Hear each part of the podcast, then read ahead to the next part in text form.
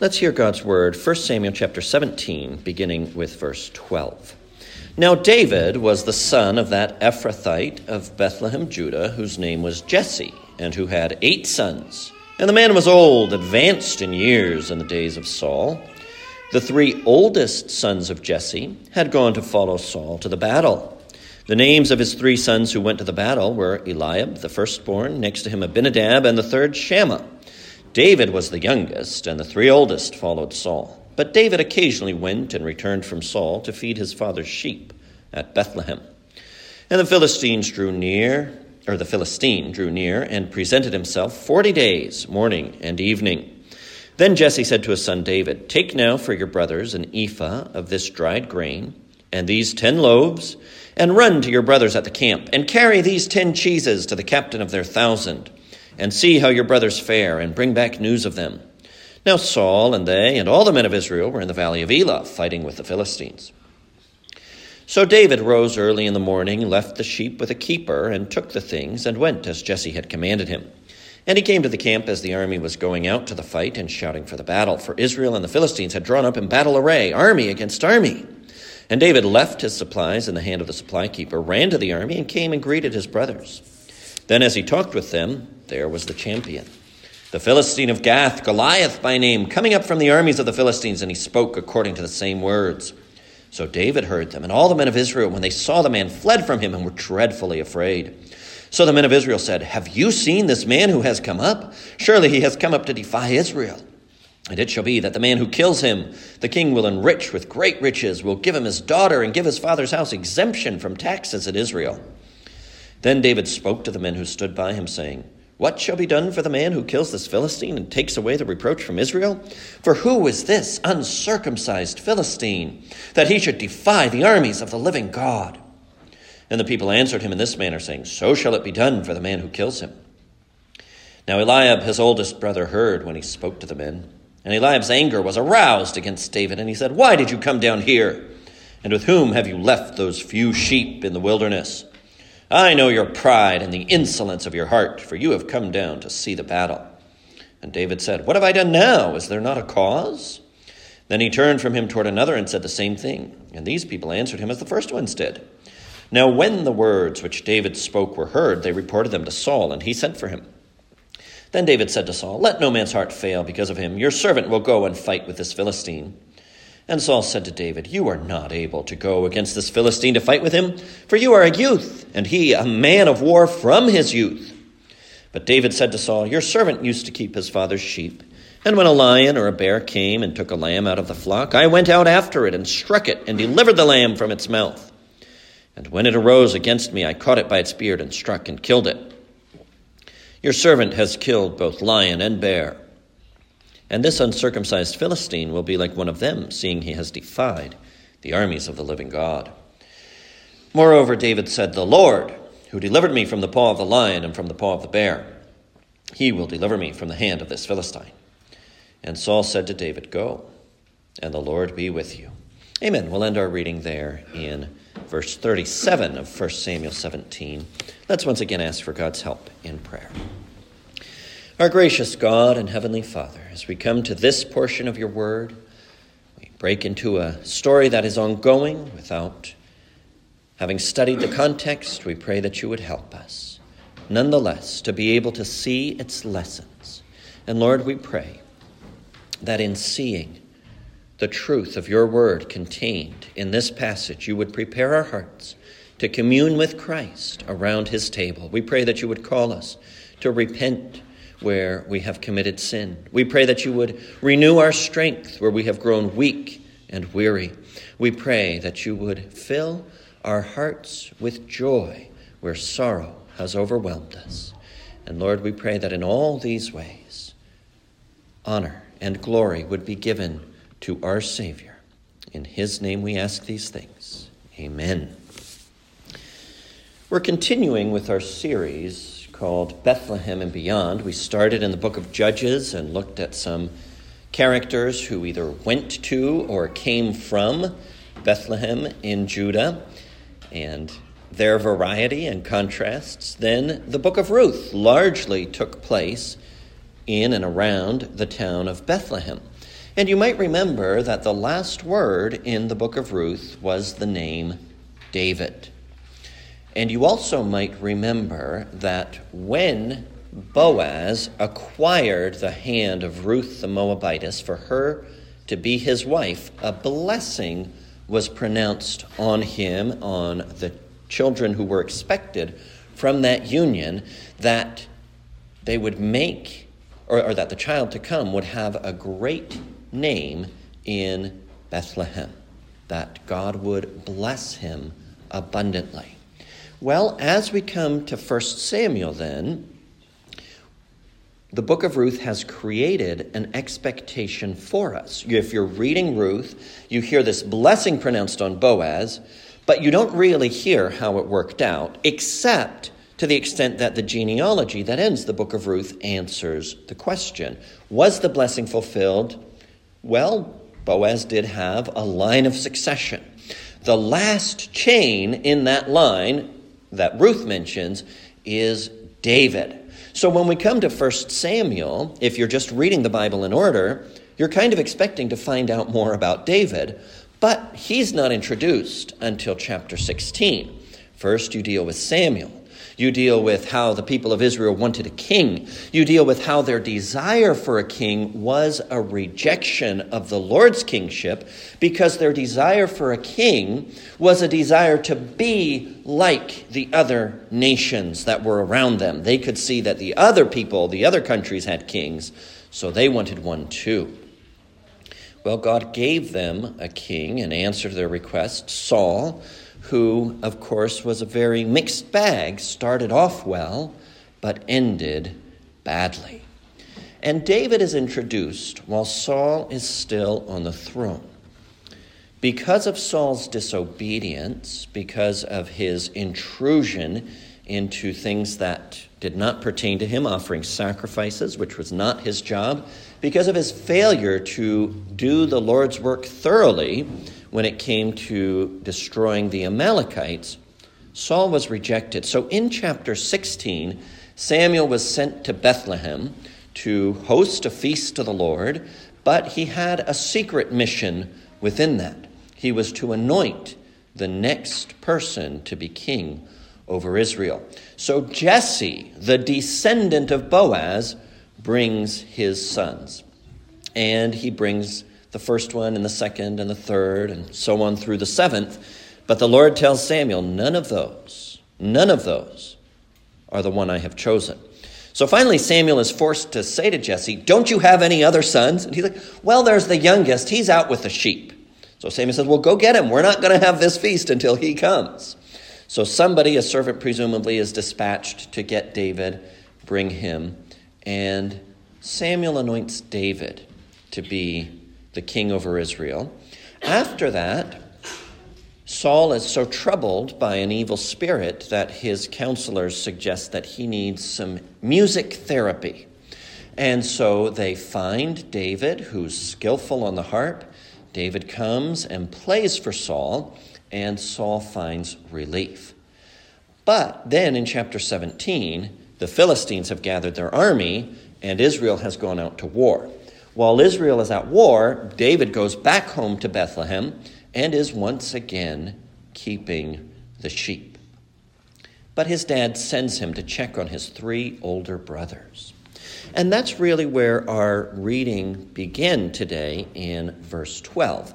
Now, you remember the special feature of this battle with the Philistines was that they had a giant, a man over eight feet tall. You know, estimates of how much is a cubit and a span vary a little bit.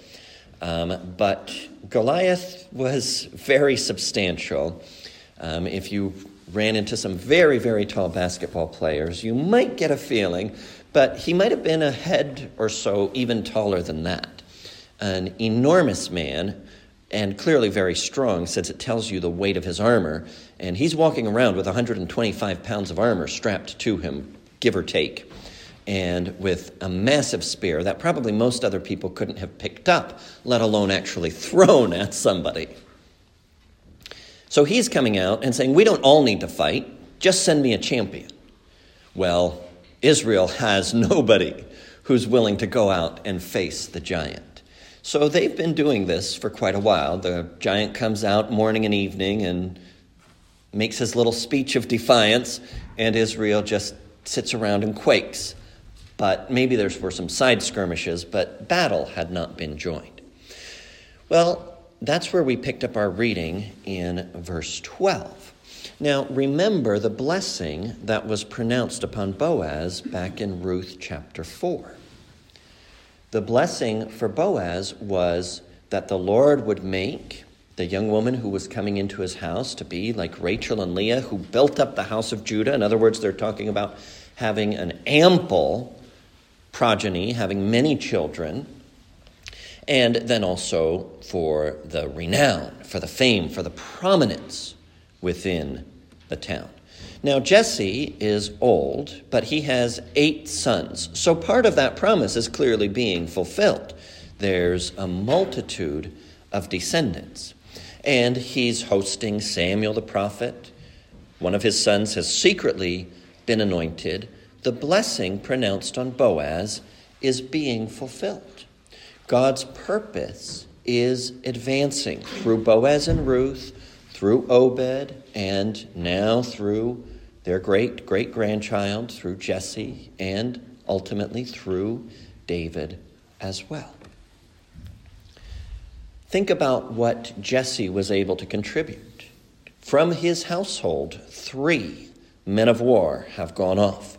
From his household, contributions of food are helping to sustain the army. And that's before you get to David, armor bearer to the king, musician, and now he'll emerge as the champion of Israel. Has the blessing on Boaz been fulfilled? Well, partly. It's not fully fulfilled yet. But those few words that the kind people of Bethlehem pronounced on Boaz on the happy occasion when basically he was announcing his engagement, when they were acknowledging and confirming that. What a fulfillment those words had. What an amazing multiplication beyond what the people who said them probably had in mind. Well, we never know how much fruit will bring from the seed we plant. You know, you plant, and sometimes things go well, and sometimes things go not so well. But imagine, well, you think about in, in, our, in our folklore, in our history, Johnny Appleseed. How many apples are apple trees are here, there, and everywhere because one man went around planting apples here and there. I know he didn't plant them to eat, I know he planted them for the purpose of having cider, but nonetheless, how many apple trees are the result of that one man? Now, probably the ones he actually planted are mostly all dead, but the descendants of those apple trees continue. Well, in the same way, that little blessing pronounced on Boaz and his household, such a small thing, such a little seed, but what great things came from it as God took it up, as God heard it, as God multiplied it, as God extended it beyond what those people originally thought. When we look at things in that light, we understand the exhortation of Ecclesiastes to sow generously to sow in the morning, in the evening, not to withhold our hands. You remember what Paul says the one who sows sparingly will reap sparingly, but the one who sows abundantly will reap abundantly. Let's be abundant. Let's be fruitful in good works, in prayer. Yes, the, a blessing is a kind of prayer. But in other things we can do, in acts of kindness. Let's not be stingy. Let's not say, well, I've done my good deed for the day. You know, even if there's other good deeds I could do, eh, I'll pass. I've already done one for today. What a ridiculous approach. The one who sows sparingly will reap sparingly, but the one who sows abundantly will reap abundantly. See what God can do with a little thing and don't hold back. Do a bunch of little things. Who knows in a year, in 10 years, in a 100 years, how that may pay off. It paid off. Jesse had eight sons. It paid off. One of those sons became the king of Israel.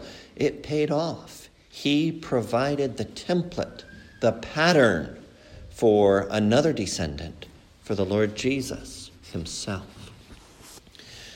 So the first thing we see is how that blessing on Boaz's household had an abundant fulfillment. And that should encourage us to be a blessing to others as well. You never know what the Lord will do with that. But then we also have to see how David was prepared for his role. David of Bethlehem became prepared to be the king of all Israel. Now, part of his preparation was addressed in chapter 16 when Samuel identified him and anointed him, when he was set aside already. But there was also preparation in terms of his character. And that's something that really emerges in this chapter with Goliath. It, no, it emerges even in the way that he's back and forth to Bethlehem. Now, he's gone from Bethlehem to court. He's worked for Saul. He's played his harp and brought Saul relief. But when circumstances change, he goes back home and he goes back to keeping sheep. David was a shepherd, like Moses before him, like Jacob before him. And he did not consider that demeaning or belittling work, he was very careful with the sheep. He has told us in what he told Saul how he acted in defense of the sheep. A lion comes, David doesn't say, Oh man, you know what? It's just one sheep, and that's a lion. Lions are dangerous. The lion can have the one sheep. It's fine. I'll save my own skin. He didn't do that when it was a bear. He went out and he rescued the sheep. He put himself in harm's way in order to deliver the sheep.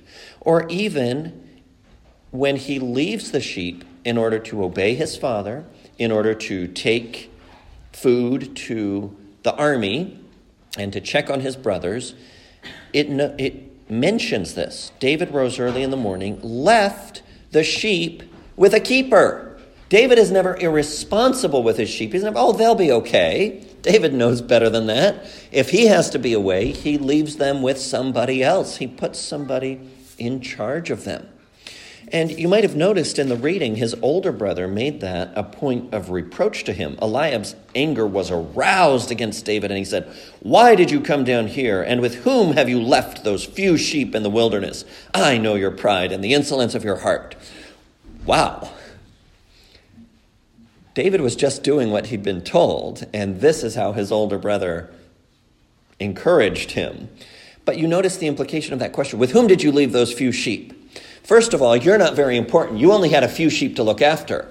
But second, you're being irresponsible. Who's taking care of them? Well, if David had chosen to get into an argument, he could have said, Well, I left them with such and so who is keeping them. Because he had left them with a keeper. Now, all of this was part of David's preparation. How did David learn to be king? Well, he learned to be king by being a shepherd. They're not so different in some ways. The king also needed to be responsible, needed to put himself on the hook for the well being of the people under his care. The king needed to be willing to put himself in harm's way in order to protect his people. David needed to be willing to act for Israel as he had acted for his flock of sheep. Well, what actually happens? Well, nobody else is standing up to face Goliath, but David is willing to go out there. A young man, a stripling, as it says, in the authorized version. And he's going up against the giant, the giant who has terrified everybody else, including David's three older brothers, including Saul, who you might remember was head and shoulders taller than everybody else in Israel, apparently, including Jonathan. Only David would go out on this occasion. Now, David did not do that because he was proud. David did not do that because of the insolence of his heart, as Eliab says, David did not do that because he was so desperate for his family to get to stop paying taxes. I'm not saying that's not a nice perk. Obviously, it's always a nice perk. That's why Saul was offering it. Like, I'll give you money. I'll exempt your household from taxes. You can marry my daughter. Saul is really trying to motivate people to get out there to think, well, the reward is worth the risk. And it's not working. It's not enough until David comes along. Well, David has a unique quality here. He understands that this giant, that Goliath, is not defying the Israelites. He understands that this giant is defying the Lord. He understands that it's not sword and spear and shield, it's the Lord who gives the victory. David has faith, in other words. Now, a lot of times, the application of this chapter will be something like, well, whatever the Goliath in your life is, encounter it by faith. All right. There is certainly some room for us to say, well, of course, we're not David, we're not facing Goliath, but we do have difficulties, we do have problems, we do have situations. How are we supposed to tackle them? Well, we're supposed to tackle them with a zeal for God's glory, with a trust in His Word. How did David know that it was right for him to put himself forward on this occasion? Well, I think you can look at those three factors. You can look at three things that emerge in the passage. One, it was very clear there was nobody else. Other people had had all this opportunity 40 days of opportunity to volunteer, and nobody had taken it. Well, that's a good indicator that David is okay to put himself forward, that it's not pride, it's not jumping ahead of other people in line. There is no line. So David can go to the head of the non existent line. There's also the reality that David recognizes this as being about God's glory. That is his motivation. And there's also the fact that David, by faith, recognizes that the battle is the Lord. So, trusting on God, acting for his glory, David puts himself in harm's way to protect the people of Israel because there's nobody else to do it. Now, when you look at it in those gen, in that general light, if there is something that is your responsibility to do, if there is something that God's glory calls upon you to do, if you're acting for the benefit of others and you're proceeding by faith, then go for it. And if those characteristics aren't true of you, then seek the Lord, seek wisdom, make sure you're not putting yourself forward. But maybe what really needs to change is that your faith needs to be strengthened. Maybe you need to understand things from the standpoint of what makes for God's glory and what doesn't. In other words, what I'm saying with all of this is there is a practical application to your life from David and Goliath.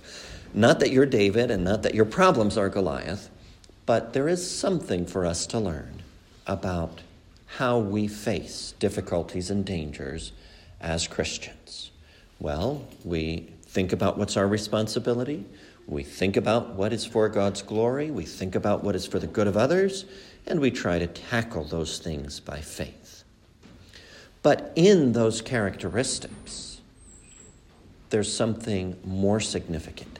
David was prepared to act in this way. As David was enabled by faith to tackle the lion and by faith to kill the bear, so David is enabled by faith to protect Israel and attack Goliath. Those qualities are revealing that God has prepared him to be the king of Israel through the work of shepherding. Well, of course, the blessing on Boaz's household was not fulfilled just with David. That looked further forward to a greater fulfillment in Christ himself. Christ, who is a shepherd and a king who is both things to us. Listen to these words from Psalm 78. at the end of the psalm, he also chose David his servant and took him from the sheepfolds. From following the ewes that had young, he brought him to shepherd Jacob his people and Israel his inheritance. So he shepherded them according to the integrity of his heart and guided them by the skillfulness of his hands. He changed being a literal shepherd for being a political shepherd. Well, the Lord Jesus is our great shepherd, our king. Those are two different ways of describing the same thing. And he also had this character that is seen in David. In the book of Isaiah, he's represented as looking around, wondering that there's no man, amazed that there's no intercessor. And so he himself arises to bring salvation. What happened? David gets to the army, and nobody else will step forward. So David does it. Well, there was nobody else to redeem the people of God. So God the Son put himself forward, not in pride, but because who else could do it? What motivated the Lord Jesus? Well, shortly before his crucifixion, what does he pray? He says, Father, glorify thy name. Christ laid down his life for the sheep. He put himself in harm's way, as David did for his sheep, as David did for the army of Israel. So the Lord Jesus did for all of us. And the battle really was the Lord's. Earth and hell came against the Lord Jesus with their champions, with their forces, with all the power of darkness. And everybody else was afraid.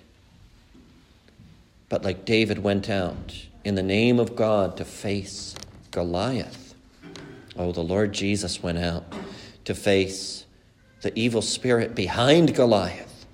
The Lord Jesus went out to face all our spiritual enemies and destroyed them, overcame them, conquered them in the name of the Lord. David was just a first installment. The fulfillment of the blessing on Boaz came to its expression when the Lord Jesus, the great shepherd of the sheep, laid down his life for our salvation. That's what God brought about from Bethlehem. Amen.